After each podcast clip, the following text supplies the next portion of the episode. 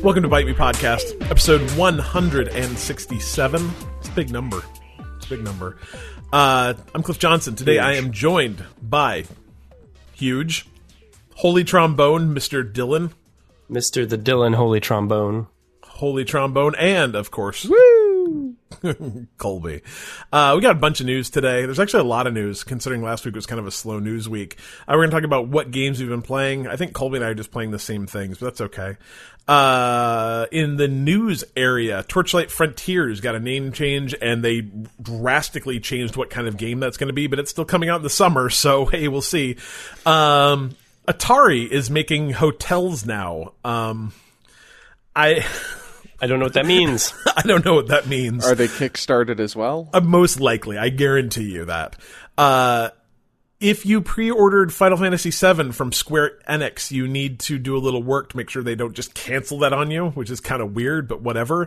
There are strong rumors right now about a KOTOR remake of some sort that is actually in development. Colby shakes his head no. Have you guys heard the Toss a Coin to a Witcher song? No. I haven't either, and it feels like I've missed some sort of like cultural zeitgeist, but whatever, it's on Spotify now. It's called getting old. God, man. Story of my life. So we'll talk about that a little bit. If you are a Rocket League player and you bought it specifically to play on your Mac or Linux, you're just going to get screwed. Sorry about that. But hey, you can get your money back. We'll talk about that. We'll talk about... sometimes in order to win a Pokemon tournament, really all you need to do is enter. Like, just enter. It's real life. Cool. Also, you no longer have to worry about violating someone's civil rights by muting them on the games you play. I know. Were you panicked about that before? I was very worried. I was panicked. I think this is the very definition of a person who is their own lawyer has a fool for a client. We got questions from Vinny, Turned Down for What, Joe Coleslaw, Mr. Polite. Mr. Polite's question is very good this week. I like it. It's a good question. And I am going to run a Diablo or Bob Ross quiz, which I'm kind of excited about. We got cheap games from the Epic Games Store. We got Games with Gold. We got Twitch Prime. We don't have PlayStation yet because they suck. They're fine. They just don't release things yet. But that's what we're doing. You guys ready? Woo! I'm ready. Thank you, Dylan. I appreciate it. Colby, tell me what you are playing. Stardew Valley. A lot. What is a lot? Well, so when I first started playing, I looked up. I always like kind of look up like how long to beat. Same. Just because like sometimes I'm like I want like a 3-hour game, not a 15-hour game. And I was told that Stardew Valley from start to finish is about a 52-hour game. Sure. But you know, credits roll, end of year 2, that's about 52 hours. And so I'm getting close to the end of year 2, and I'm like, oh wow, so I've put about 52 hours in. And then yesterday, like I lost sound, so I had to restart Stardew. Sure. Which brings you to the like, you know, save where you click which save you have. Apparently I've put about 74 hours in. Wow. I don't know how. I then went, wait, when did I start playing this game? And then went, oh no. And just decided that it was best not to think about it and continue playing Stardew. That's amazing. So, yeah, it's good. I mean, so there's that. I'm like about last week. I was like, I'm making money now, and now I'm just like, I'm making money, guys. It's like I went and just bought $25,000 worth of seeds the other day because I can. Holy cow! Yeah. Yeah, but, so I actually started playing Stardew as well, but I'm playing it co-op actually with my kid, which is pretty good. It's on the PC, and the co-op works really well. You just get a because the story is as far as I can tell, Santa Claus dies and leaves you his farm. It's actually kind of a, I don't want to say it's a clever intro, but it starts out, and I think it's your grandpa. Yeah. And he's like, I'm going to give you this letter, but you can't open it until the day where your life sucks worse than anything else. You can just I'm at the end of my rope and I can't go on. And that's when you open it and realize that he's left you a farm that you can go live in. And if you play it co-op, you just get a second house on your farm, and you can also build more. Oh, really? Yeah, if you go to Robin, she'll build you, like, subsidized housing. It's, like, super cheap. Nice. But, yeah, they just give you two, and then your days are synced. Essentially, you wake up at the same time. You don't actually have to be together during the day, but you do have to go to sleep. So when one of you goes to sleep, it just says, hey, I'm waiting for player two. And then when they go to sleep, you actually go to sleep. I don't know what would happen if you're in bed and sleeping and the other person, like, passes out from exhaustion. We haven't gotten there yet, so we'll see. You'll get charged. The person in the bed probably will not. Yeah, that's my assumption. But we're having fun so far. And, like, the only thing that we didn't do is that we kind of skipped the introduction. And so I didn't realize there was crafting, really, in this game. And so we kind of, like, clear-cut our entire area. And we're just, like, dumping it in the box that gives you money every day. And then we're like, oh, shoot, we need to make stuff. Yeah. And it's we're a little bit behind now. So so start planting trees. Uh-huh. Well, and so that is the one thing. I still do have trees, but we don't have any, like, grass and fibers. Oh, don't worry about that. Oh, okay. Nothing to worry about? Yeah, no. Like, I did something somewhat similar where when you hit... I don't know. I think it was when I hit winter and all of the like grass starts dying out. You're like, oh, okay, so I can get to the trees that are everywhere now. So I'm just cutting down trees, and I'm like, I've got, like, I don't know, 2,000 wood. Like, I won't need 2,000 wood because I haven't yet. And so I sold about 1,500 of it. And then very quickly realized to, like, up, you know, build silos and all those things. It's like, oh, yeah, you need, like, 500 wood. And I'm like, oh, okay. And then to build something else, like, now you need another 500. I'm like, well, cut down all the trees and I sold the wood. So can you cut down trees, like, outside of your land? So in the place just below you can. In town and stuff, you can't. So some trees, yes. Some trees, no. Interesting, yeah. So we're a little bit behind, and it's a game that you don't... I guess because I'm playing My Time at Portia at the same time... I guess, like, you get some kind of expectations. So I went and bought seeds, and I'm like, sweet, I'm going to buy these. Like, because you get, like, 15 at the first, I think, and then you have to go buy more. And, like, a seed was, like, 80 gold. Mm-hmm.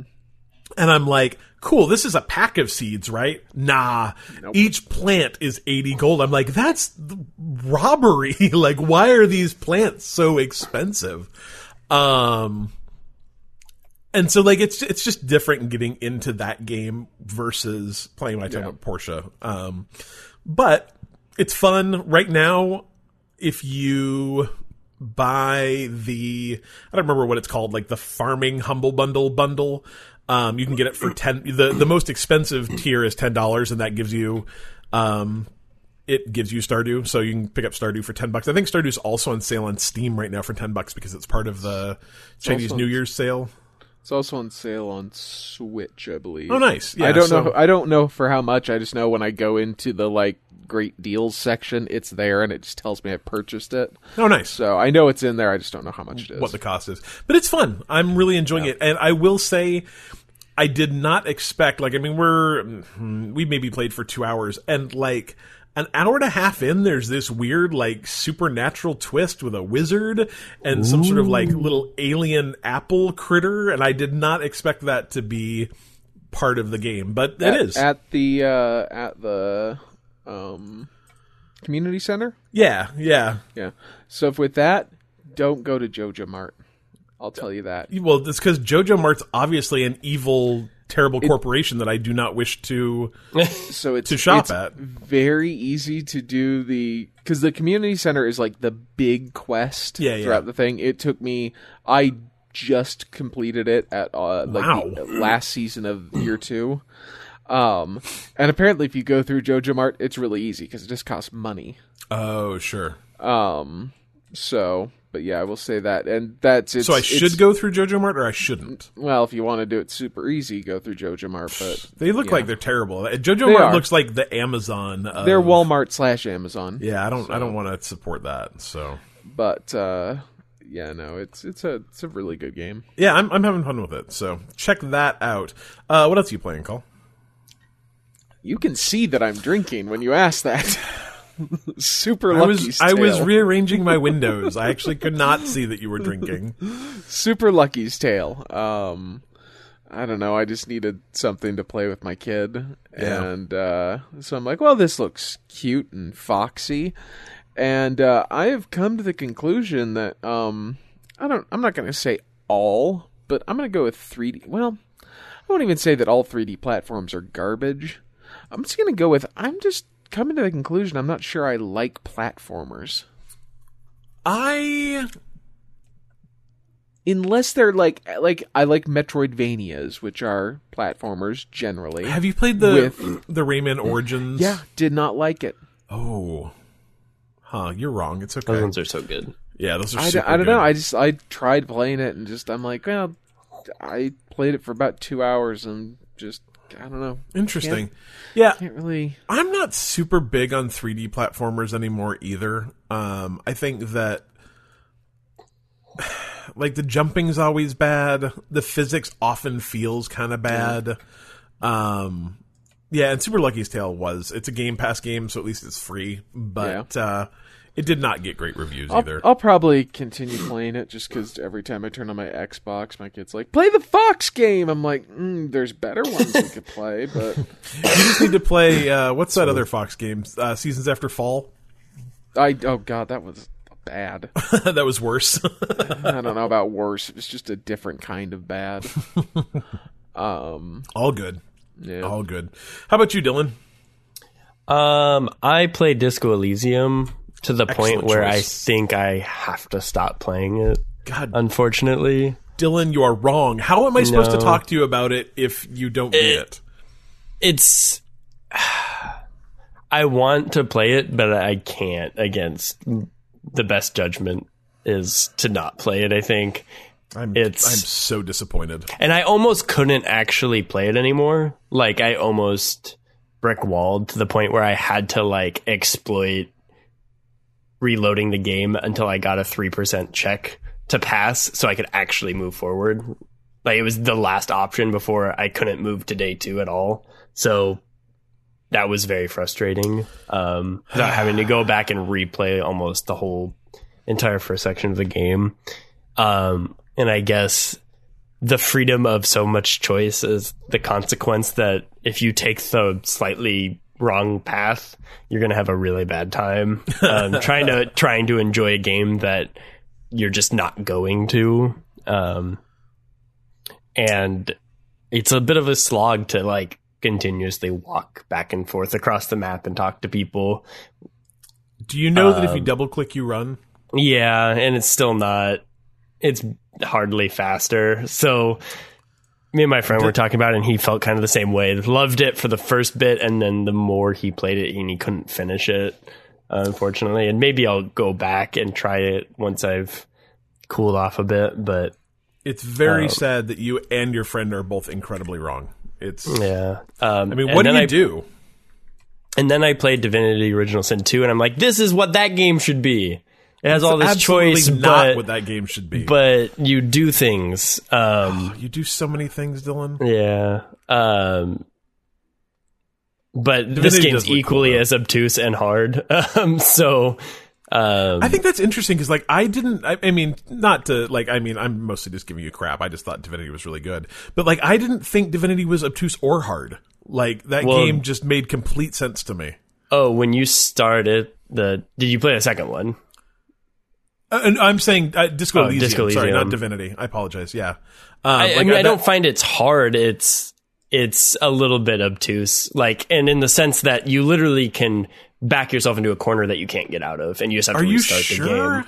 Yeah, literally, like I was frozen on 2:00 in the morning, so time has stopped, and I literally can only beg the rich lady for money, and if I fail, I cannot pay off my debt for my room and sleep to get to the second day. That is literally, I did everything else possible and managed to be in a corner where I had to continuously reload the game until I passed it. That is true. Yeah, you do have to. So it was, and that kind of.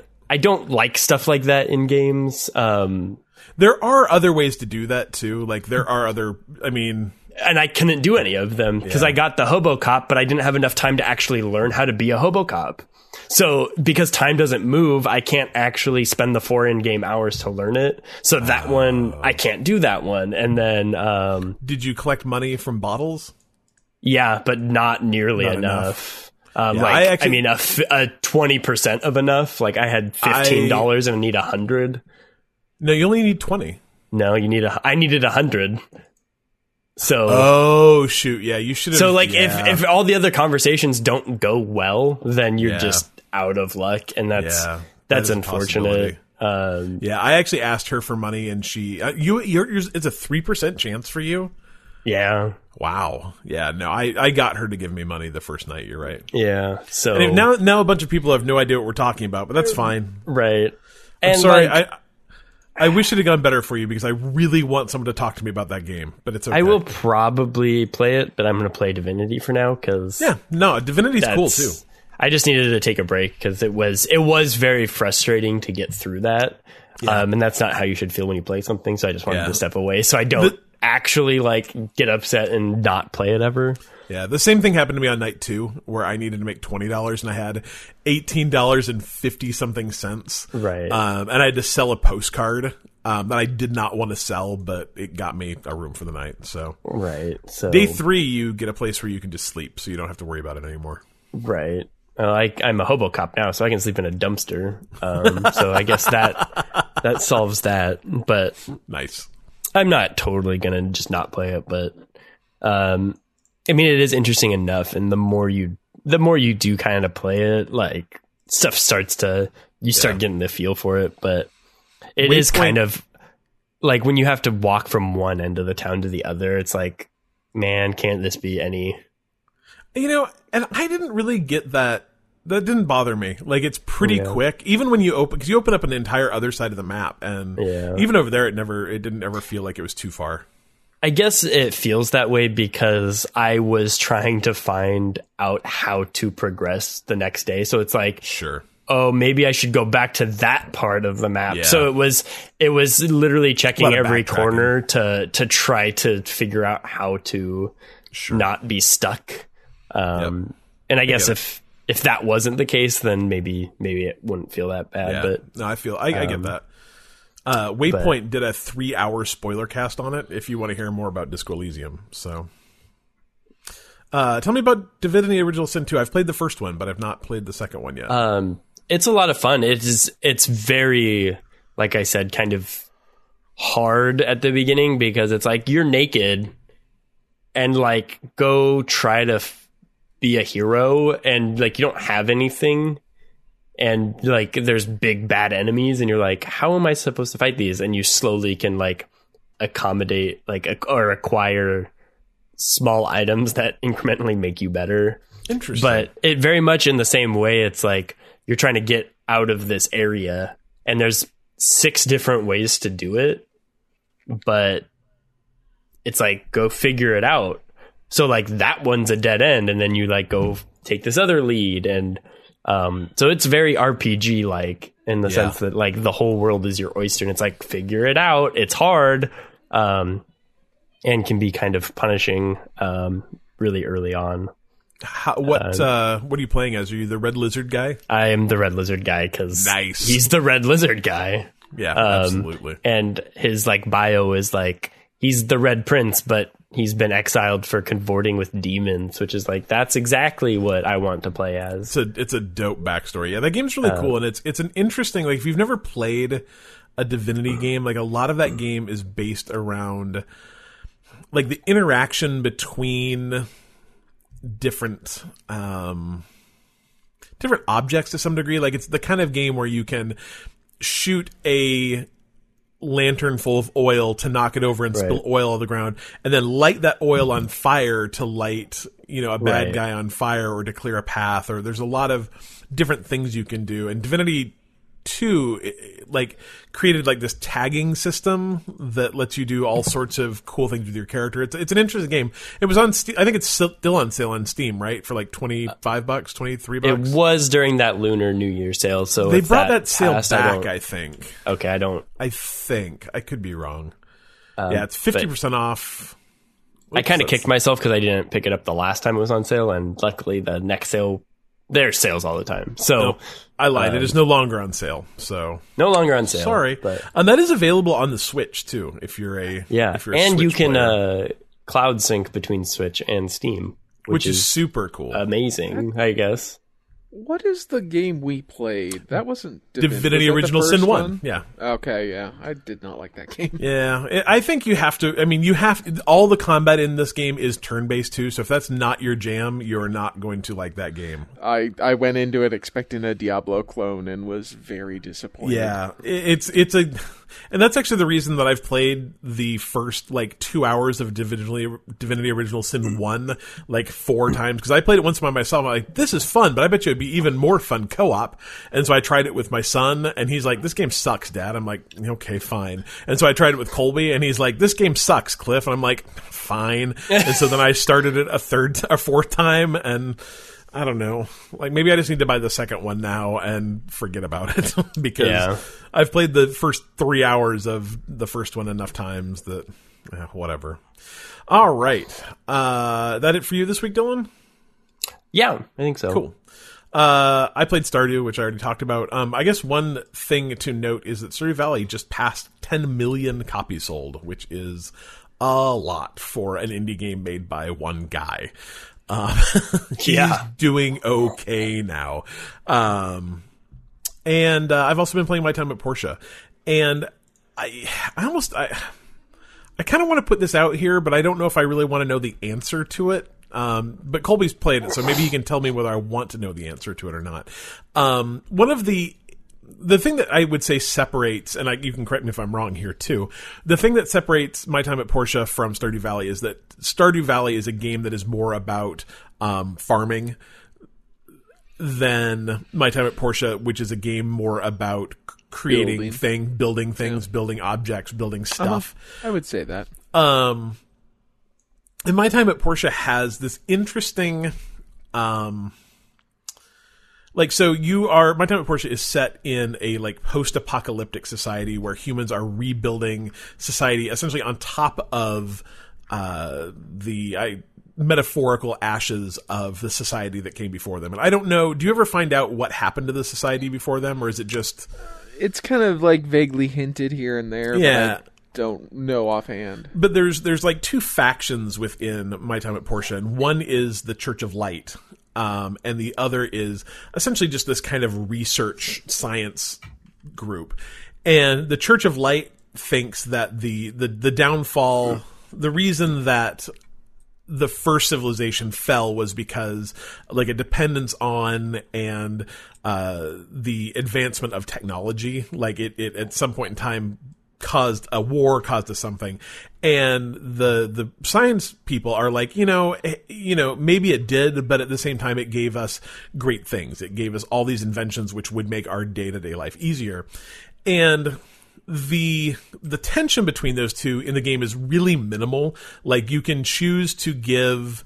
essentially the currency that you deal with both of them in is CD-ROM discs that you mine from these different, kind of archaeological ruins, and you can give the Church of Light data discs and they'll give you essentially farming stuff. They'll give you seeds, they'll give you plants, they'll give you planters to plant those things in. And the research place, you say, hey, I'm going to give you 10 discs. And then 3 or 4 days later, they give you back blueprints for, a new way to make a printing press or a new furnace to cook your ore in, that kind of thing. And I guess my question for you, Colt, is there's no way to win that game by just becoming a farmer by getting stuff from the Church of Light. You don't have the ability to say, hey, I think they're right. I just want to farm stuff, right? Because the quests in the game, the way to move the game forward is to change in your data discs for plans in order to move the plot forward? I don't know, because I'm not sure if the, like, quote-unquote end is time-based or if it is, like, you finally built this based. I don't remember which one it is. If it's time-based, you can farm all you want. And so you could just farm and so you might be able to, like, Stardew Valley it, where you just get a bigger and bigger and bigger farm. Yeah, like I said, I don't remember offhand, like... Well, because, I mean, quite frankly, there is no end to that game. It does roll credits at some point, though, right? I don't know. Interesting. Like, there is, like, what is supposed to be, like, the end. Sure. But, I mean, I got to that and then played for probably another 30 hours past that. Interesting. I think it's really interesting. I was talking to Dylan about this the other day. I think it's really interesting that the game gives you, like, these two things, but then doesn't really... Yeah, but I never really saw it as much of a faction kind of thing. I mean, like, you kind of had the Church of Light, like, going like, hey, don't do that, and then you, like... The game made it pretty obvious that, like, they're just kind of wackadoos and you don't have to listen to them. Yes, you could side with them, but... And you're 100% right. It's very... Like, they are the only ones that really raise it as a problem. Like, they're very nice about it. You know, it's very much like, man, I really wish those research people would stop doing this because, you know, it just led to so many problems before. But there's no detriment to doing it. And I just kind of wonder if it would have been a more interesting game if that had been a thing you pick. Like, you choose a faction. And, I mean, it could have even spread to the townspeople, like, where... Some of the townspeople side with the Church of Light and some of the townspeople side with the research people. I think it would have made an interesting game. I find it funny. I think, like, everyone still just goes to the Church of Light on Sunday, though. Absolutely. I actually don't know. Is it Petra? Is she the nerdy girl? Yeah. I can't remember if she goes, but she might actually just go to church on Sunday. That was always, like, the easiest time to find people, because you're like, oh, they're all at the church. I've never noticed that. I'm 3 months into it. I've never noticed they all go to church on Sunday. Okay. Interesting. Huh. Good for them. Yeah. All right. Dylan, what are we doing? News! Absolutely. Man, you just hit every peak on every microphone. They've heard that through my headphones. I do. It's good, man. I appreciate it. What I do. So Torchlight Frontiers is... Well, I guess maybe to even take it back a step. Remedy? No, not Remedy. Runic Games, I believe. Runic Games. Yeah, made the first two Torchlight games, and then they got bought out and shuttered. They were a Seattle-based developer, and it was kind of sad. I felt bad when that happened, because Torchlight 1 and 2 are both very, very, very, very good games. And the company that now owns the IP of that... decided they were going to make a new Torchlight game. They were calling it Torchlight Frontiers. And I played it 2 years ago at PAX. It was actually probably the longest line I've ever waited in at PAX. But I loved the first two Torchlight games, so I was really excited about playing it. And while I was waiting in line, I got to talk to one of the developers. And I'm like, hey, so tell me about the game a little bit.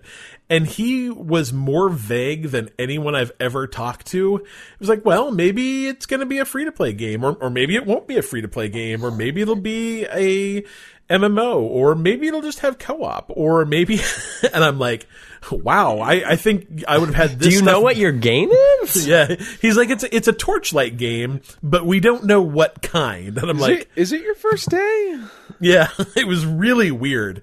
And so I played it, and I actually did not have a very great opinion of it. It felt really weird and rubbery, and the weapons felt terrible and whatever.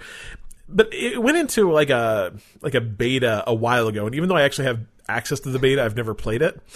But apparently as they were going through the beta, they're like, okay, so it's going to be a free-to-play game, it's going to be online always, and it's going to be an MMO.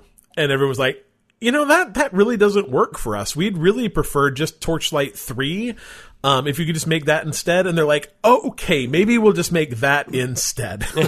And so they announced yesterday that it's going to get renamed. It is now Torchlight 3. It is going to be a online or offline traditional AARPG, just like Torchlight 1 and 2, that you can play co-op, and it's going to cost money. So, and apparently it's still coming out this summer.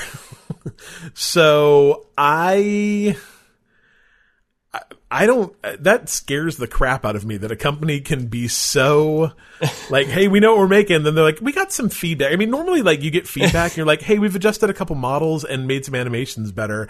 And maybe like, and this wasn't early access either. This was just a beta. It wasn't like, hey, we're not sure what we're doing and we want to put it in early access for 2 years so we can do, you know, find out what the community wants.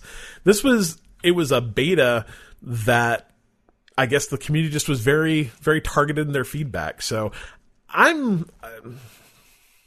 am excited about it. I think as long as it hits like a reasonable, like I'm not going to pay $60 for Torchlight 3 when I paid like $20 for 1 and 2. Yeah. But like if it comes out in like a, you know, like a decent price, I'll give it a try. I loved the first two, so we'll see, I guess. So I get a lot of press releases, because of doing the podcast, and I got one yesterday from Atari, and I always read the Atari press releases because they mostly have been about the Atari VCS, that like stupid system that they claim to be making, but have yet to ship any of. And they're always very funny because they're always so positive and happy that the Atari VCS is coming and they just can't wait for you to get one. And they've partnered with all kinds of people and it's going to be great. And every time you do it, it's always almost followed by, like, they released one probably 2 months ago and it was followed by like 3 articles from people doing research about it that say, hey, it's garbage. It's never coming out. So I pay attention to them. And when I opened it up yesterday, I was expecting Atari VCS news. And instead what I got is that Atari is going to start making hotels. And, like... I don't even know what that means. Like, if Xbox, like if Microsoft had said, like, hey, we want to start making, like, destination hotels... I would go like, well, it doesn't make a lot of sense, but Xbox has a lot of money. Maybe there's a reason. Maybe they see a need. Even if like Nintendo had done this, I might go like, I guess that might make sense maybe. But when Atari does it, I'm like, how does Atari have enough money to like buy a trailer that they could put in someone's backyard, let alone like they included a concept drawing and it's a huge hotel that is made up of the Atari logo. And I don't know. I just don't know. What do you think? Does Atari have enough pull to like a Nintendo one? You can theme it and it's going to be awesome. Like, you know, I think if Nintendo opened one, you know, somewhere around me, like, yeah, you'd go, you know, you got cool Nintendo stuff. Like, what's Atari's big game? Like Pong? Pitfall? I don't know. But you know what I mean? Like, what? I know it's Pong. Does Atari own any IP?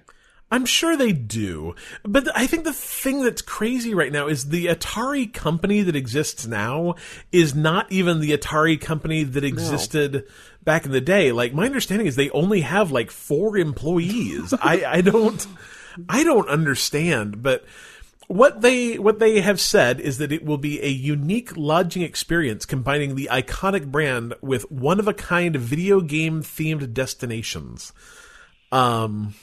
So I like, and my question is that, like, have you ever stayed at a hotel and you open up your TV? Oh. Was it Atari themed? No. Have you ever opened it up and you're like, why is there a Nintendo 64 in the entertainment center? And wait, they want me to pay hourly to pay for this Nintendo 64? Like, this doesn't make any sense. It's $10 an hour to play a Nintendo 64? Like, do you think this is going to be the thing where you open it up and every single room has like an Atari 2600 in it? Anyway, it's going to be the kind of place that is going to have VR and AR games as well as state-of-the-art venues and studios to accommodate esports events. And at some of their venues, I think they're even going to have, like, esports arenas. So just a quick Google search. In 1998, JTS, who apparently owned Atari at that point, sold all Atari properties to Hasbro for $5 million. Something tells me that their, you know, whatever, hasn't gone up, so why? Right? Like, I can't think of a company that was like this, that, you know, like, here's a new Coke hotel, like something that hasn't been relevant in so long that suddenly is like, we really need to be relevant. It's super weird. But I mean, it appears they're going to be like breaking ground the first one's going to be in Phoenix, Arizona this spring. So, I mean, I don't know. Like, my sister-in-law lives in Phoenix, so I guess if they build this thing, I guess next time I go see her, I could stay at a Atari hotel. And there's plans for one in Las Vegas. Like, I think of all the places that make sense, Las Vegas probably makes the most sense because people do stupid stuff in Las Vegas. But then there's going to be one in Denver, which seems really weird. Like, Chicago, okay. Austin, maybe okay. Apparently there's going to be one here in Seattle, San Francisco, and San Jose. So I'm just so confused by this. It was literally the weirdest press release I've ever seen. But whatever, I guess I don't know. If you would stay in an Atari hotel, let us know, because I want to know who their target audience is. Hey guys, want to go to the Lynx restaurant? I guess the thing is, too, is like, you know, this is going to be expensive. Like, this isn't going to be like, you know, hey, $89.99 a night. This is going to be like a $250 a night Atari hotel experience. And you know that you're going to pay for everything on top of that. Like, this isn't, hey, you get to stay here and you get free VR. It's going to be a, hey, you stay here for $200 a night and the VR's $45. Like, you know that. So. Afterwards, we can go to the ColecoVision Spa. Right? It's just so weird. It's so weird, but whatever. In other news that is weird, Final Fantasy VII, as you may or may not care, I was kind of in the not care line, but it got pushed back to April 10th. And Square Enix apparently has a new policy where if they push back a game, you have to reconfirm your pre-order. So if you pre-ordered this game specifically through the Square Enix store, not if you bought it through Best Buy or Amazon or whatever, you have to reconfirm your pre-purchase. So they're going to send you an email sometime soon, and you have to reconfirm by February 28th, or they just cancel your order. And according to them, we will not be able to reinstate your pre-order based on limited quantities available. So if there are limited quantities that the people making this game have copies of, I guess, and they will just cancel your pre-order and you won't get one. And you have no way to fix it if you don't do it before February 28th. So if you pre-ordered Final Fantasy VII, pre-ordered it directly from Square themselves, make sure to fix that, or they will not send you a copy of the game and you'll be sad come April 10th. Maybe it'll be terrible and you won't be sad at all. It's hard to say. Okay, so we talked about this. Colby shook his head. He is a non-believer. Why do you not believe there's going to be a KOTOR remake? Well, one, because they can't do it the same way that KOTOR was originally. You can't have, as my understanding is, at least with how Disney canon works, is you cannot have a canon Disney game, a canon Star Wars game that has multiple endings. Oh, really? Yeah. Because different ones of them would be canon. Yeah. You can't have, I mean, it's not like this one's canon and this one, from what I've kind of heard. This is the real ending. Yeah, like, I mean, with like Force Unleashed and KOTOR and stuff, they always had like the canon ending, but you could do the other ones. But from kind of what I've heard and stuff is that Disney really wanted to get away from that kind of ambiguity of Star Wars. Right. Yeah. Interesting. So, according to multiple different people, there is a KOTOR being developed currently by some EA studio. And the rumor is that, well, there's kind of two separate rumors. One is that they're just remastering KOTOR itself, the first Knights of the Old Republic. The second one, which I think actually sounds slightly more plausible, is that they're doing a almost a based on, where it's a KOTOR remake that will take parts from the first one, parts for the second one, push them together, make a single story out of the two games, and make any changes required to make it fit in the current canon. But, like, I mean, with the current canon, there is nothing as far as I know. I mean, this is just kind of vague based on... If anyone knew, it would be you. That would need to be changed. Like, there's literally nothing in it that is canon currently. So there's nothing that's even mentioned. I mean, like, maybe we saw planets? That encyclopedia that we talked about like 2 weeks ago. Yeah, you know? But so Revan's been mentioned, and yeah, I mean, but past that, there's literally nothing. So I guess what you're saying is KOTOR is 100% not canon currently, and so to bring it into canon means nothing. Yeah, oh, I mean, like, literally, they could, if you just had the storyline, you could go, it's canon, and nothing would change. And it's set, like, 5,000 years before the movie, right? I mean, it's set so far back that it's not like, oh, you know, like, there's... Luke's not in it. Yeah, there's not some, like, character you've heard of from the movies. It is a very far away thing. Interesting. And so, like I said, I if they... did it as if they did the mixture of the two, but had it be like a linear thing, I can see it. I wonder more if they're just actually bringing in the Old Republic to the canon versus we're going to bring like specifically this into the canon. I don't know. It seems real hinky. The only thing that kind of makes me believe that it might be relatively... I mean, I believe it because I want to believe it, because I really want to play KOTOR, but I really don't want to play a game that old, is that the combat style in KOTOR is a real-time but pausable combat, which is the exact same as combat in the Dragon Age games, and so they already have an engine that would be able to handle... essentially the KOTOR storyline without having to like make the Frostbite engine do new magical things. It seems like it's slightly different than Dragon Age. Does it pause immediately when you start fighting? Yes. Yeah, and I think I've only played a little bit of Dragon Age. Yeah, I beat Dragon Age. I think did too. Yeah. But I wonder if it would be a... Like, I don't want to say easy, because nothing about game development is easy, but, like, so many of the problems EA's had with building games has been that the engine that they use in-house, the Frostbite engine, just does not function well with the games they want to make. And this might be a...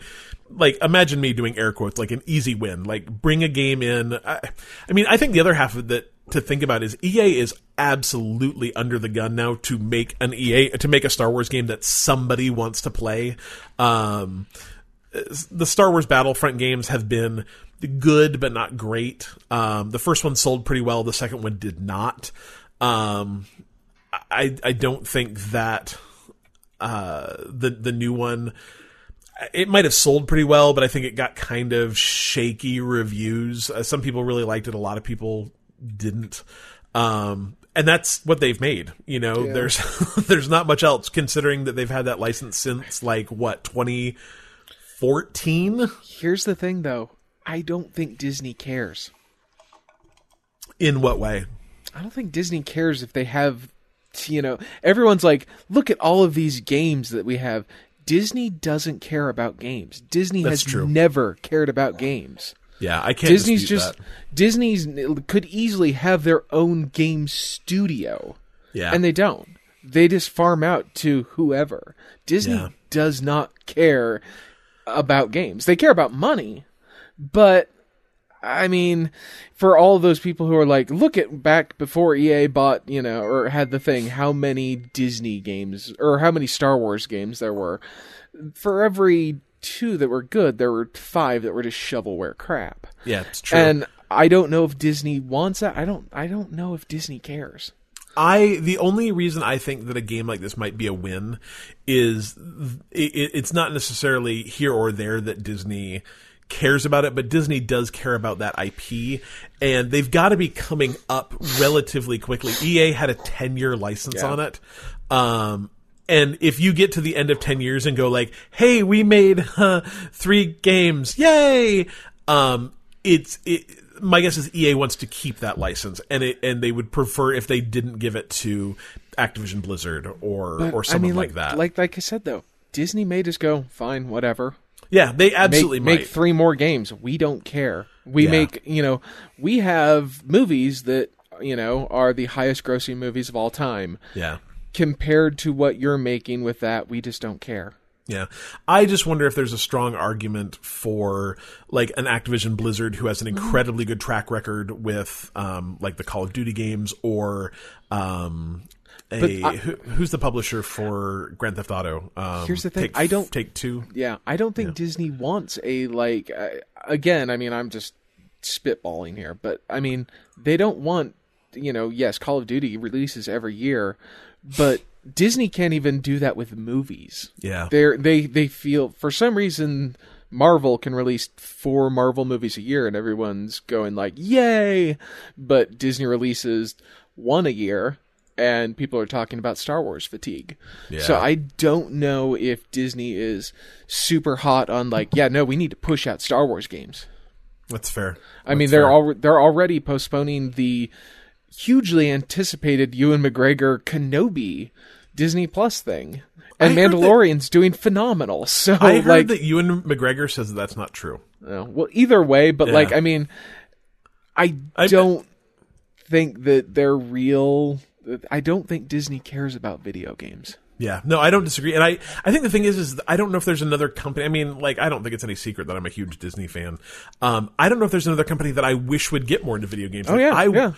I played a lot of terrible Disney games just because I like Disney. I wish they would get more into. I wish they'd have their own studio again. I wish that they would reopen their little buy toys and play games thing. And just do it better. I think they're perfectly happy licensing the thing, and I'm guessing EA can pay them a ton of money to do it. And so, fine. If you want to release 3 games a year, or a decade, whatever. I'll be honest. We paid $70 billion, so we have $70 billion for, Fox thing, so they're not hurting for money. No. So I don't know. I think that's the reality is like the LucasArts license, the Lucas license in general was not that expensive. They paid $5 billion, $6 billion, whatever. That's nothing. That's nothing. So they don't have. It's not like they have to make ROI on that. They're fine. They already have. The movies they've released have probably outgrossed that. Yeah. And the rides and the Disneyland and the. You want to hear something just a little off topic that I find crazy? Sure. That when Disney bought Fox, they were counter-offered by Comcast to buy Fox, and Comcast was willing to pay $65 million cash. Wow. It's billion. Sorry, $65 billion cash. They took 70 in stock. Yeah, 75, I think, or 70. Yeah. So I just want to point out that apparently Comcast has $65 billion. And that maybe that shouldn't be? Probably not. Probably not. I want to throw that one out there a little bit.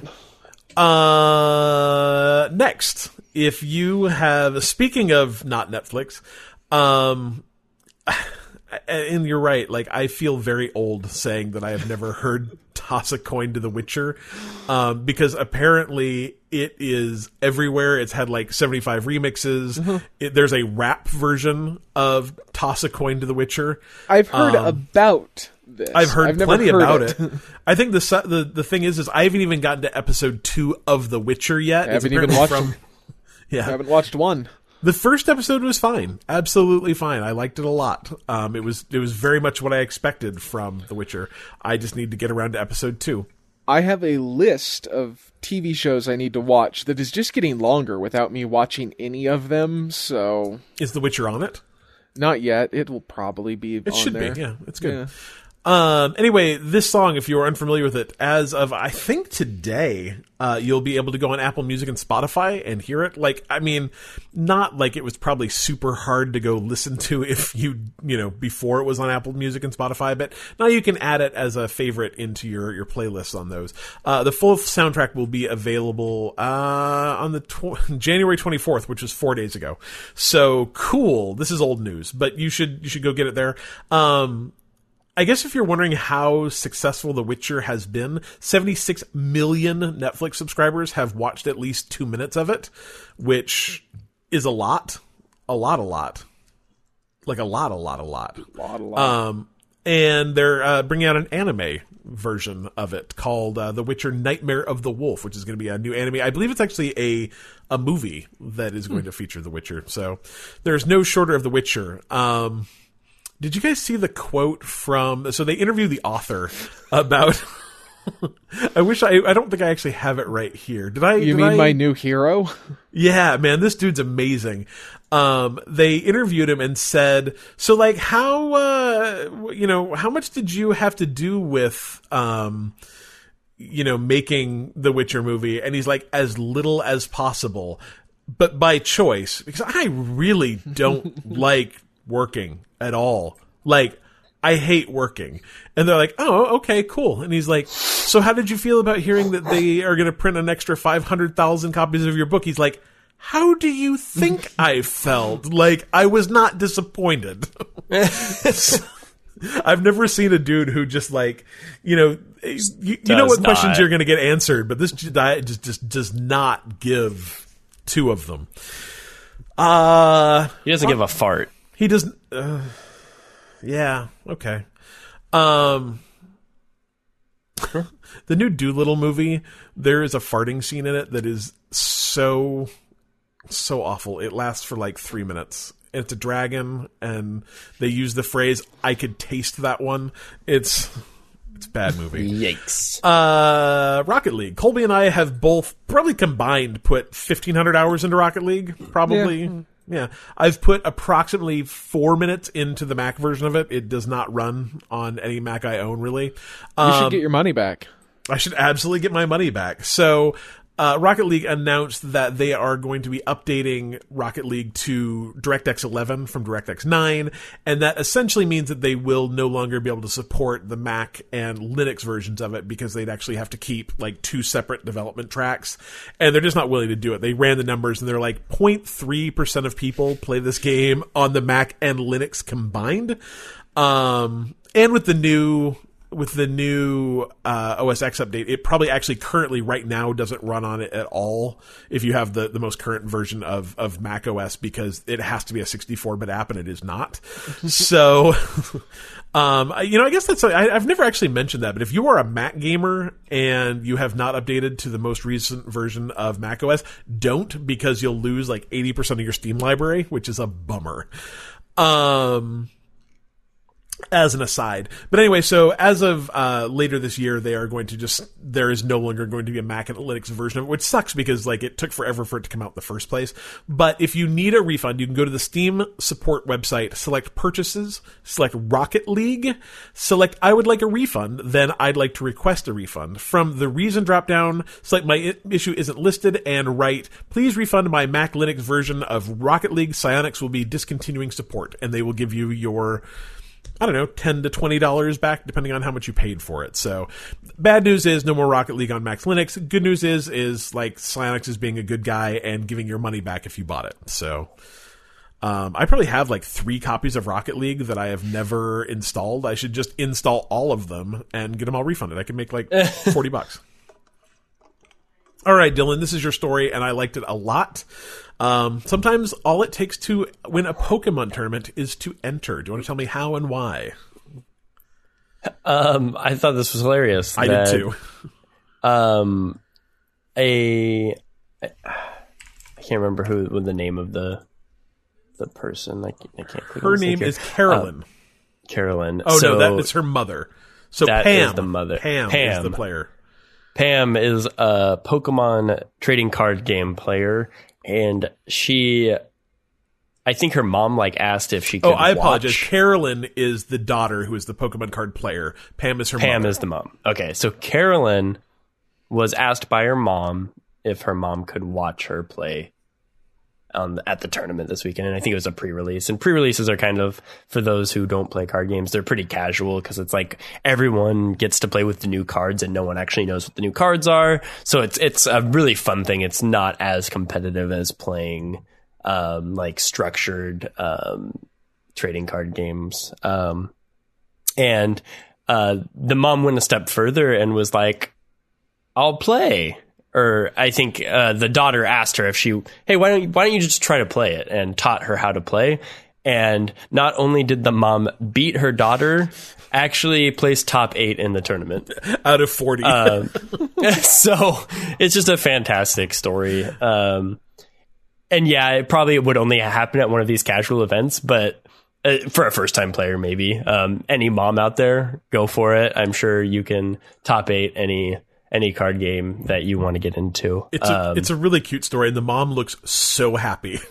Yeah, because like, how cool is that? Not only like for the mom, but like I could imagine like that's a dream come true. If I could have got my mom to play like Pokemon cards with me, and then like be better than everyone else that day, like that's such a cool thing. Like I tried to get my mom to like play Halo once, and she just looked at the ground or the sky the whole time, because that third dimension just was not working for her. So in your mom's defense, like the first 5 minutes I played Halo when I got my OG Xbox was spent looking at the floor, looking at the ceiling, looking at the floor, looking at the ceiling. So. By 5, you mean like first 2 hours. Yeah, roughly. I love this picture of her winning because it's so they took a picture of the top 8 people that won. And there's like one dude who just like looks so uninterested. He's not even looking at the camera. He's looking like 10 feet to the camera's shoulder. There's one dude who's like hiding behind his Pokemon cards. And then like the other 5 people like, oh, hey, we won. And this lady, like, fanning out her Pokemon cards, like, has the biggest smile on her face. She's like, she had a great time. So I think the moral of this story is, like, put yourself out there. Try it. What do you have to lose? People play these games for a reason. It's because they're fun. Right? Absolutely. In a lot of cases, like, most, like, if you try something, you'll probably like it. Whether that becomes your new hobby, maybe not. But I think people would find that they enjoy things that they might not realize. Yeah, absolutely. All right, so I think we've all muted someone in video games before, and by someone I mean, like, given the option, I will just mute everyone before they can say a word to me. I often mute your kid when we play. If I didn't live with him, I probably would too. I think it's fair.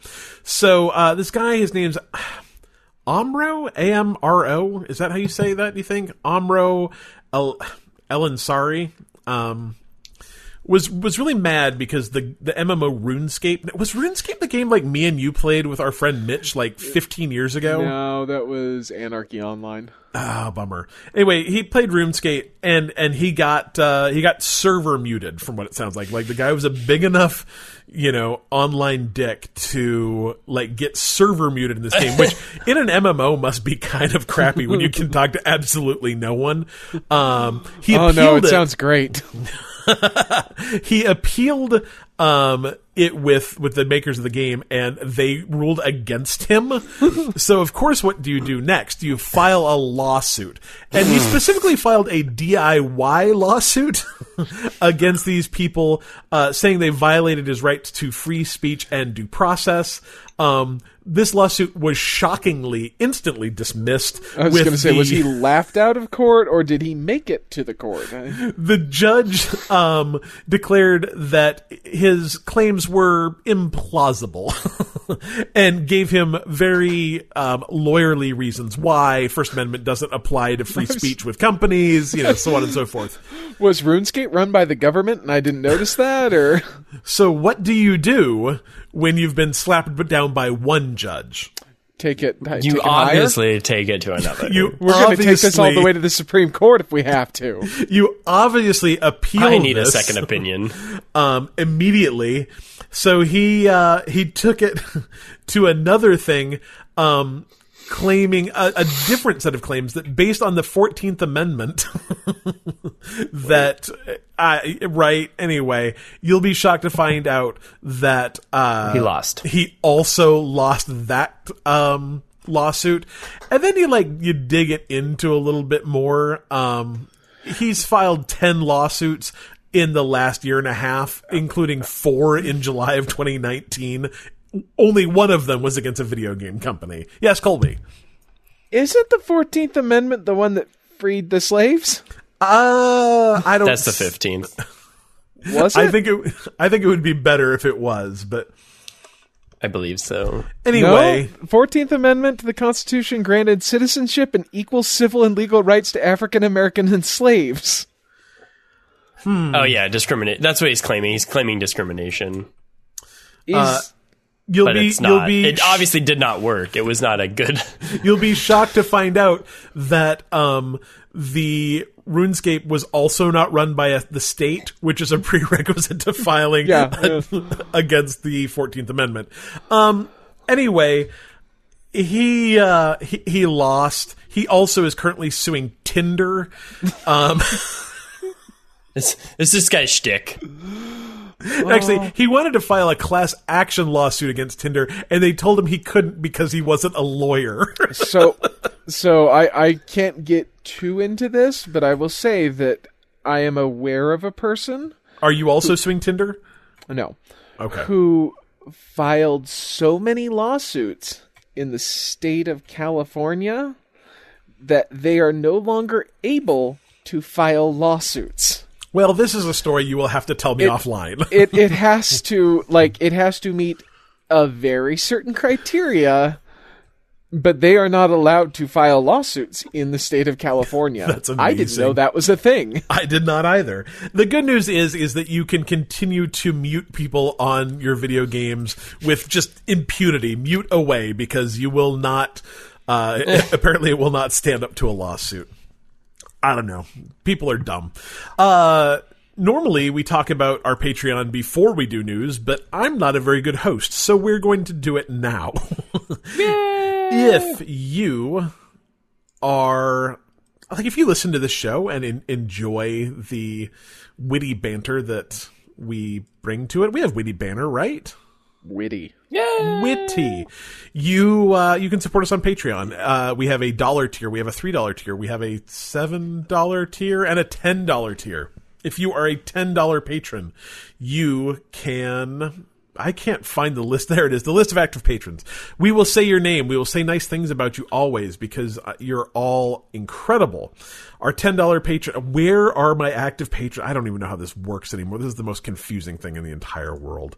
You people are all fantastic. I found your names. Your names are Alan Schulte, Austin Palmer, Brian Henniger, Joel Cole Jr., John Tippins, Kevin Schold, Megan Phillips, and Tom McDermott. You are all amazing, and we appreciate you greatly. So if you would like to be one of those people mentioned, you can go to patreon.com/bitemepodcast, throw us a buck or 3 or 10, and eventually we'll spend it on something cool, like, I don't know, big party, make igloos somewhere. I don't know. We'll do something cool.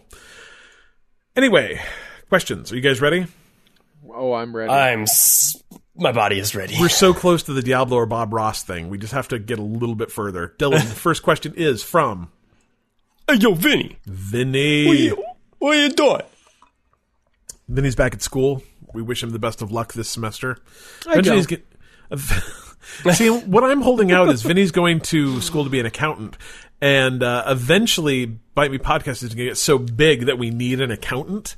And we're just going to hire Vinny to do it. He'll have no experience, but I don't think that that's a problem. Like, I don't think accounting is one of those things that you need experience to do, right? Can you count? Can you use an abacus? Then you're good. You can account on that. Do you know what a double ledger is? Yeah.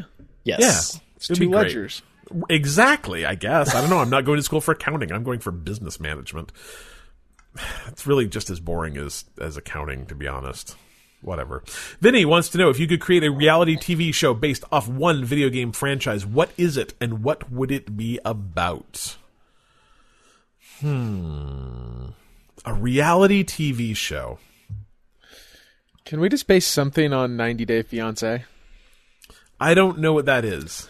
I mean, pretty much the name implies what it is. I didn't think that. Do you become a fiancé for 90 days? No, no, you have a fiancé for 90 days.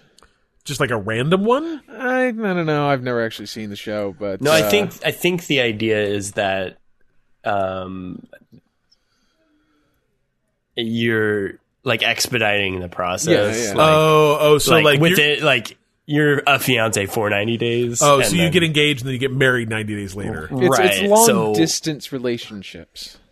So, like, what turmoil is going to happen once you actually meet in person, and then... Yeah. I had a coworker that met a girl, dated, and they got married in less than 90 days. So, I don't see how this is even hard. Was it, Dwayne? Absolutely it was. Yeah, I wasn't going to use his name. I was going to go with Rick Moranis. Why? It'll be... man, the dude looks so much like Rick Moranis. He was, like... I mean, at the time, I was like 22, and he was like 24, and he looked like a 45-year-old Rick Moranis. It wasn't great. I'm still friends with him on Facebook. Anyway. Why?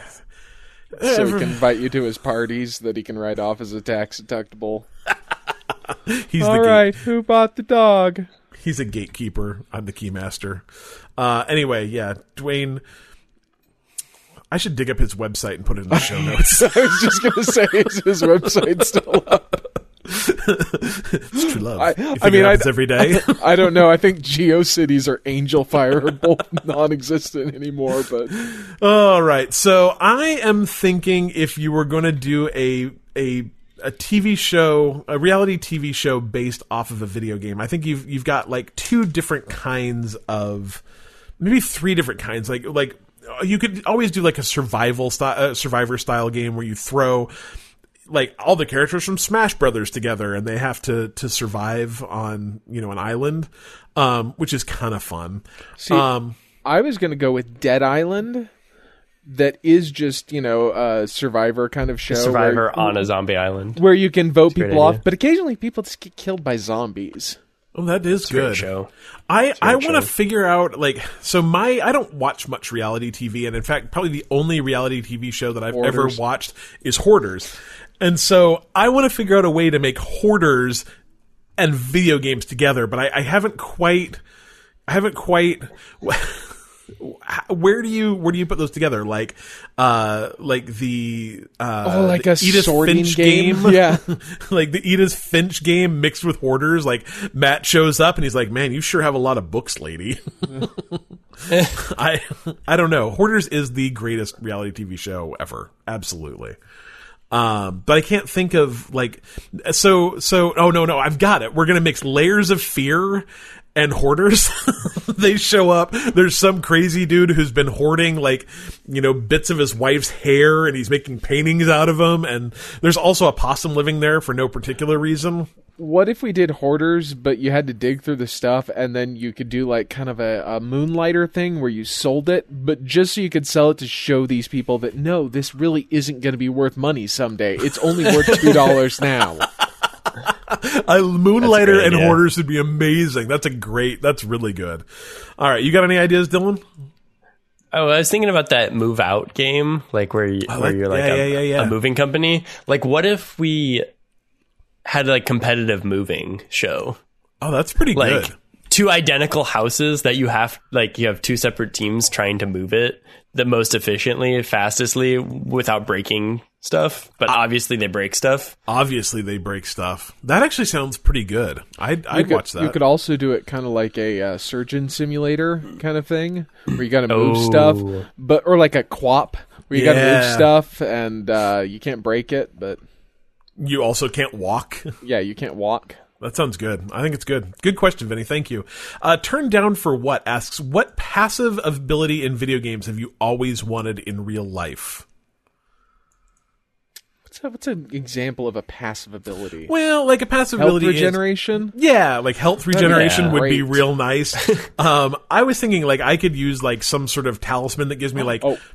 Yes, Colby? I know, like straight off. Like well-rested? Yeah. I haven't been well rested since I was a baby.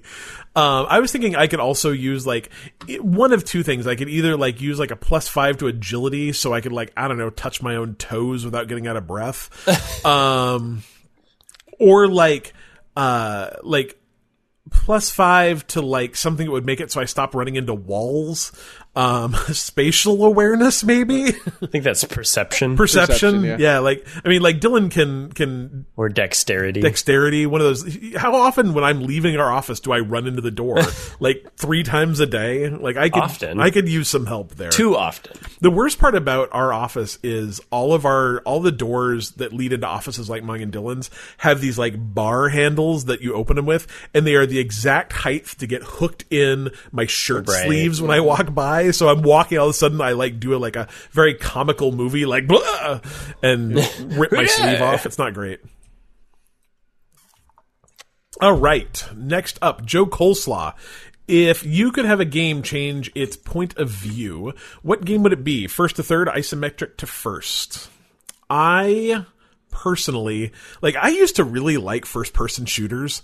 And I really do not like first-person shooters anymore. I want all games to have third-person view. I want to play all games in third person. Yeah.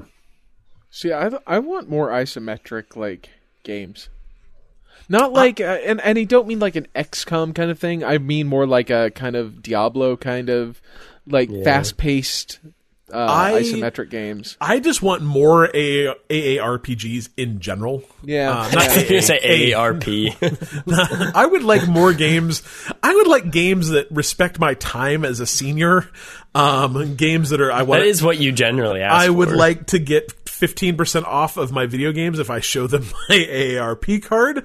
I just wanted this a little bit easier. No, I'm not AARPG because I don't know what that stands for. ARPGs. Alcoholic Anonymous RPGs. I would like games that are better if I play them drunk. No, I would like I would just like more Diablo-style games. Yeah. They're great. And unfortunately, I don't... that's the thing. Like, they're not always. Is like, well, that's what a lot of times I play them, and I'm like, this isn't great. Yeah, but I want more better ones. I want games that are more like Diablo, more like Torchlight, because all of the other games, like we played, what was that terrible, like free to play Diablo clone? Do you remember that? Oh yeah, that one. Yeah, it was bad. I can't remember what it was. It was super bad. It was not good. And I've played a lot of other games that I don't know. For some reason, they always feel kind of like the graphics are always kind of terrible and they always seem a little dark. Like what I really liked about like Diablo 3 and the Torchlight games is they were kind of like, even though they were very toomy and undergroundy and crypty, they were still really bright and fun, and the spells were awesome and really over the top. And I'd love a Fallout that's isometric again, but not turn based. I would love Fallout as Diablo would be pretty cool. I mean, that's what like the first two are isometric games. They're just strategy games. Yeah, they're just turn-based. And I would love for someone to, and unfortunately I think Square Enix owns the license. I would honestly love for someone to buy the Dungeon Siege license and give it back to Gas-Powered Games, Chris Squire, I want to say his name was. Sure. Chris something. And let them make... Dungeon Siege 3 already exists, and it was not very good. Or what's that other game we played? I don't remember the name of that game, but Colby and I...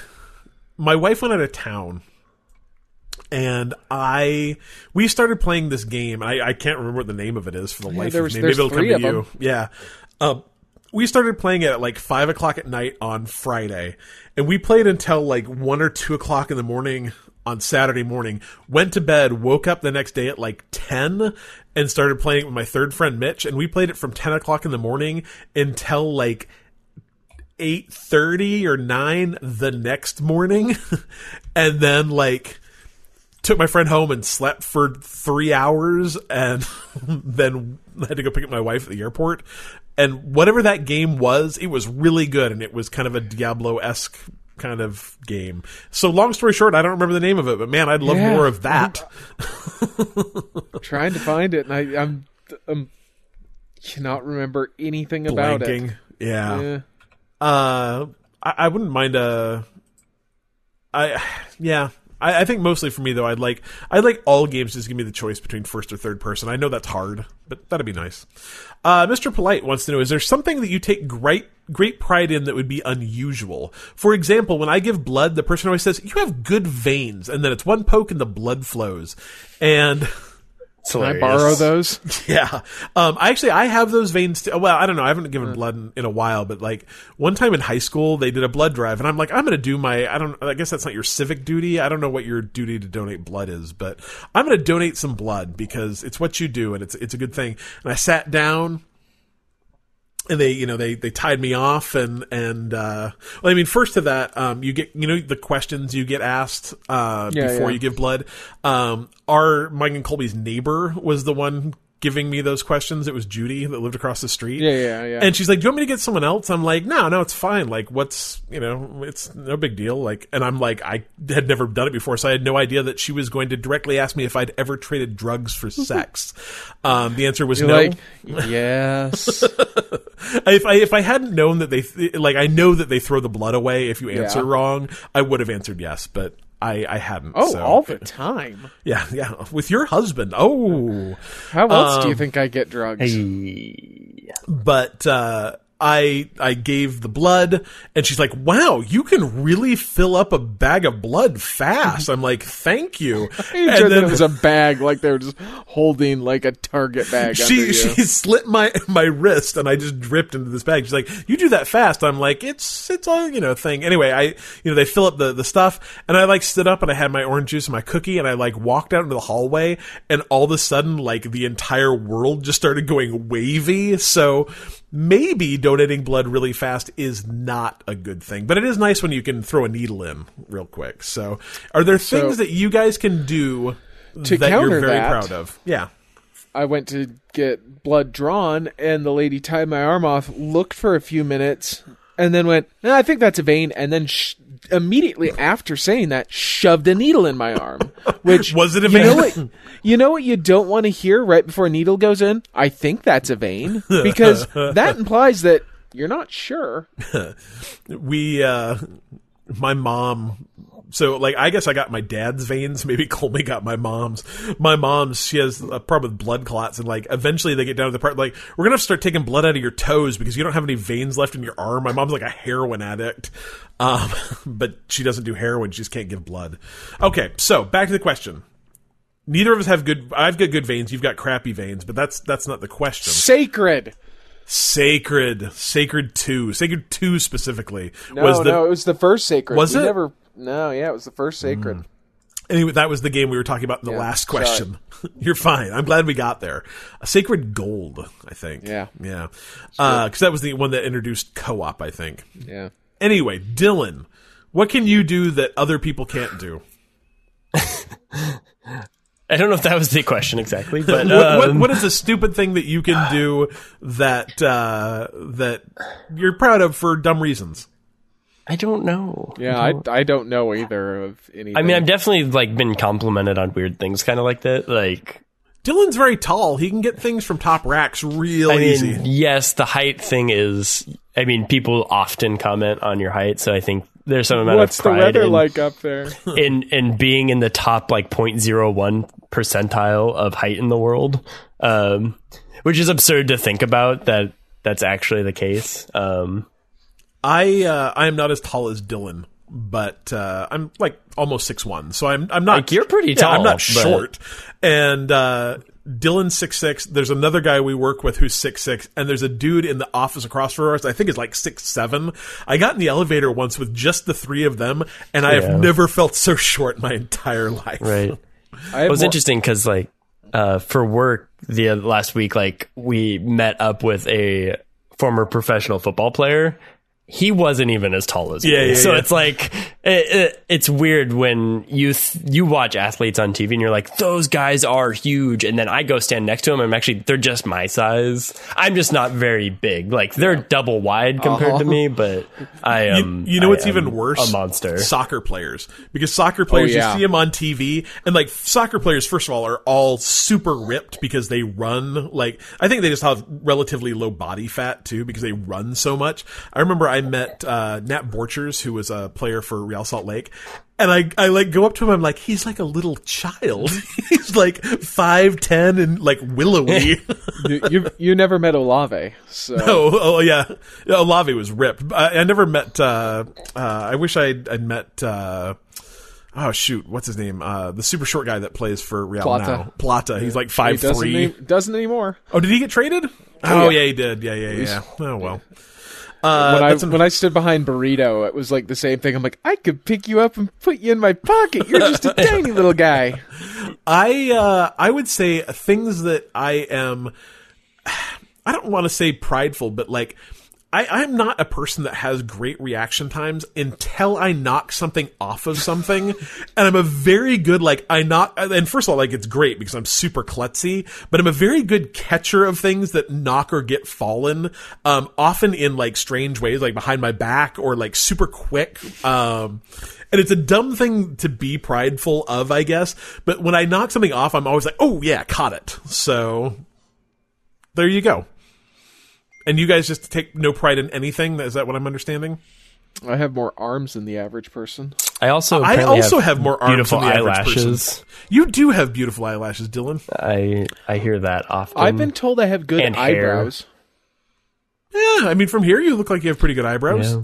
Like thick, but not too thick. Yeah, well, apparently they're shaped fairly well, too. Yeah, I would say that. Colby can grow a fantastic beard really fast. Mm-hmm. I can't grow hair worth a damn. I also cannot grow hair or a fantastic beard, so... Ooh.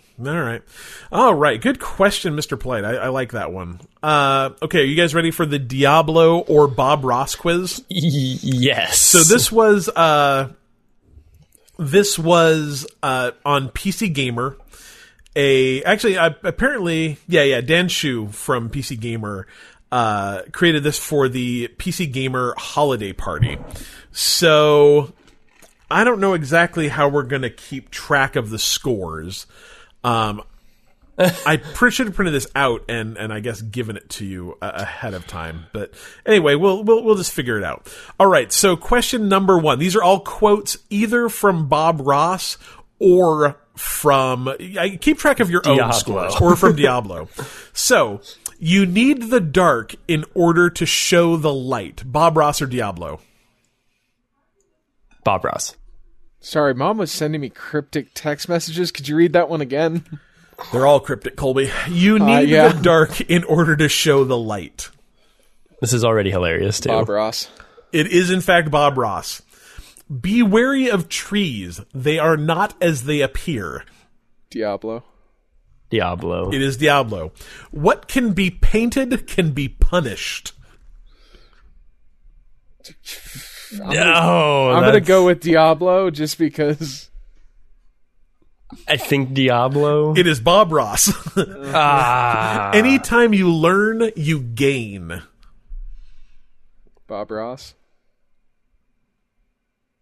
Yeah. It is, in fact, Bob Ross. Let's get a little crazy here. Bob Ross? I don't know. You got a 50% chance, Dylan. Diablo. Absolutely, Bob Ross. There is a passage behind that waterfall.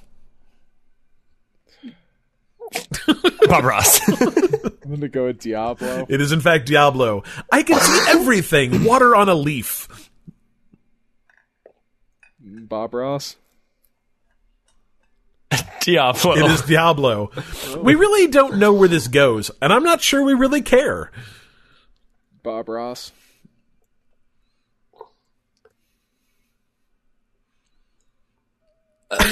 Bob Ross. It is Bob Ross. Just beat the devil out of it.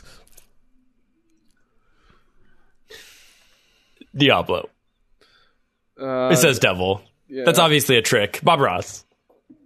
I'm going to go with Diablo. It is, in fact, Bob Ross. If you've ever actually watched Bob Ross, he says that when he dips his brush in turpentine to get the paint off, and then he beats the brush against his easel to shake off the turpentine, which I just assume made a god-awful mess.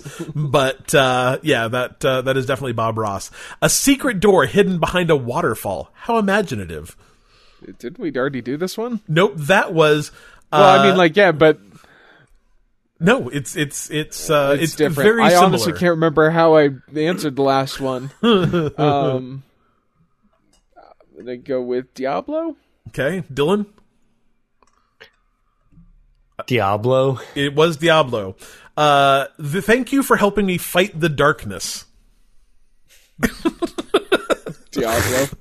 Bob Ross. Diablo. See how it fades right into nothing? That's just what you're looking for. Bob Ross. I don't know.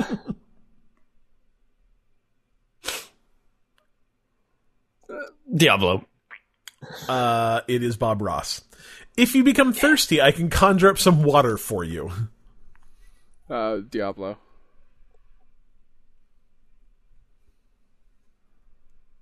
Diablo. That is Diablo. This one is like the only one so far that I think has actually been kind of could only go one way. These dark corridors are painted with the dried blood of Leoric subjects. Oh, it's Bob Ross. Absolutely Bob Ross. All right, next up, you can do anything you want. This is your world. Bob Ross. Bob Ross. Yep, Bob Ross. We must take care here. There are shadows at every turn. Diablo. Diablo, yeah. It is Diablo. Trees cover up a multitude of sins. Bob Ross. Oh, Dylan. Bob Ross. It is Bob Ross. Maybe if I hid in the trees, they wouldn't notice I was gone. Bob Ross. Bob Ross. It is Diablo. Yeah. That was very good. I don't know how you guys did, but I it sounded like you got about 80, 90% okay. Right. I'm pleased with that. Yeah. Good job. Like I said, you can take that quiz yourself if you go to PC Gamer and probably search for Diablo or Bob Ross. It's kind of fun. All right. Whoa. Who? Oh, never mind. I'm like, who deleted all the free games? But it was just the overlay of that. We got some pretty okay free games this month. So far we've got Epic Games Store, Games with Gold, and Twitch Prime. Epic Games Store. So Colby and I have been on a journey for like the last month. We've been virtually farming. And with the Epic Games Store release next week, actually I guess this week on Thursday, we can finally take this to the next level and get Farming Simulator 2019. Are you ready to tractor down, Cole? I actually have played it on Game Pass. But not 2019, you played 2017. Was it? I think so. I don't know. You know how it's just like Call of Duty, Cole. Every single year, the farming simulator games get a little bit better. The newest one is the best one. You absolutely have to play the newest one. It's like Madden. Absolutely. Farming Simulator 2019 free on the Epic Game Store. Again, there's going to be one of these every single week, so don't miss this goodness. Games with Gold. First game is called TT Isle of Man, which if you hadn't looked, you could guess for days and not know what kind of game that is. You want to guess? What kind of game is it? Motorcycle racing. Oh, of course it is. I mean, Isle of Man isn't that is a fairly famous like race, isn't it? I don't have any idea. I don't know. I'm really not sure. So apparently, so that's free. The Call of Cthulhu is free. That game's actually supposed to be pretty good. You say you played that a little bit, Dylan? It's pretty good as long as you're okay with a little bit of jank. Like it's not perfect, but it's interesting. And your choices do kind of decide how it ends, so you can kind of play it how you want. And what's your cat's name? That's not a good question, Cole. Not a good question. Absolutely not a good question. Fable Heroes, which is a 360 game that apparently is not great. And is that the card game? No, I think it's like because that never got released, I don't think, the Fable card game. They shuttered that studio before they could finish it. Seems like a kind of a beat 'em up kind of game. I want to almost say like a Castle Crashers-esque kind of game, I think. But it got kind of terrible reviews. And then finally, a OG Xbox game, Star Wars Battlefront from 2004. So not the best one. Dylan swears it's the best one. My guess is that it's so good. A 16-year-old game maybe doesn't hold up as well as you remember. But I could be wrong. So those are your games with gold games for February 2020. So those will start being available, I guess, on like Saturday. Is that right? Yeah, available on Saturday on the 1st. Twitch Prime, also available on the 1st. American Fugitive, which I don't know anything about. Oh, that one looked good if it's the one I'm thinking of. Oh, yeah? Do you have an idea what kind of game it was? Is that the one where you're like the guy on the run and you've got to like evade like the police and stuff? It actually does sound pretty good. Inspired by classic GTA, American Fugitive is a modern take on sandbox action, offering a new 3D top-down open-world single-player experience. Yeah. So that could be all right. I almost bought that on Switch. It looked real fun. Yeah, looks okay. I think I've actually seen some video of this. It does look kind of cool. So you'll be able to pick up that for free. Desert Child, which I don't know anything about either. That looks weird. It's a racing RPG set in a dusty world where your only friends are a vintage hover bike and a bowl of ramen. So, okay. Narcos, Rise of the Cartels, which is supposed to be like good, not great. Like if you're going to play Narcos, probably the way to do it is for free. So I kind of wanted to play that. Yeah. And like, I kind of did too. Like I think it's one of those games that got like pretty solid, like mid sixes. So worth playing, but probably not worth paying for maybe. This is a good place to get it. Steridon, which is a Steam game. That's a good game. Is it? It's the one I'm thinking of again. Would you think of it as a award-winning mashup of classic shmup and roguelike carved in big, beautiful pixels? It's really fun. It's hard as hell, but it was fun. It's got a 9 out of 10 on Steam, so definitely it was on Game Pass for a while. It was like one of those games that I think I never made it past the third level because I just couldn't do it. It felt like I playing old NES games where you could never make it past a certain level, but it was fun. Interesting. Yeah, so that looks good. And then a game called White Knight, which is that made by the guy who did the Kingdom of... Yeah, probably. Whatever. Interestingly enough, okay, so White Knight on Steam, like the first couple of things I was seeing looked weird. It does contain materials that may not be appropriate for everyone. The Dark will reveal all, explore the macabre past. Man, reading macabre is such a weird word. Macabre past of an old mansion in the 1930s, and solve puzzles of highlight and shadows in this fully black and white survival horror game. It looks really cool, and it is 100% black and white, so it is like a two color game. Mostly positive on Steam, so might be all right. Looks interesting. So White Knight is your last game. Again, those are on Twitch Prime, so if you have Amazon Prime, all you have to do is link your Twitch and your Amazon account, and you can pick those up for free starting February 1st. So check those out. I think that's the podcast. You guys have anything else? Nope. No. Perfect. You can find us at bitemepodcast.com. You can find us on all social media at bitemepodcast. Follow us on Discord. You don't follow us there, really. You come and join us and engage in conversation with us. Join us at bitemepodcast.com/Discord. You can support us on Patreon at patreon.com/bitemepodcast. And I think that's it. So...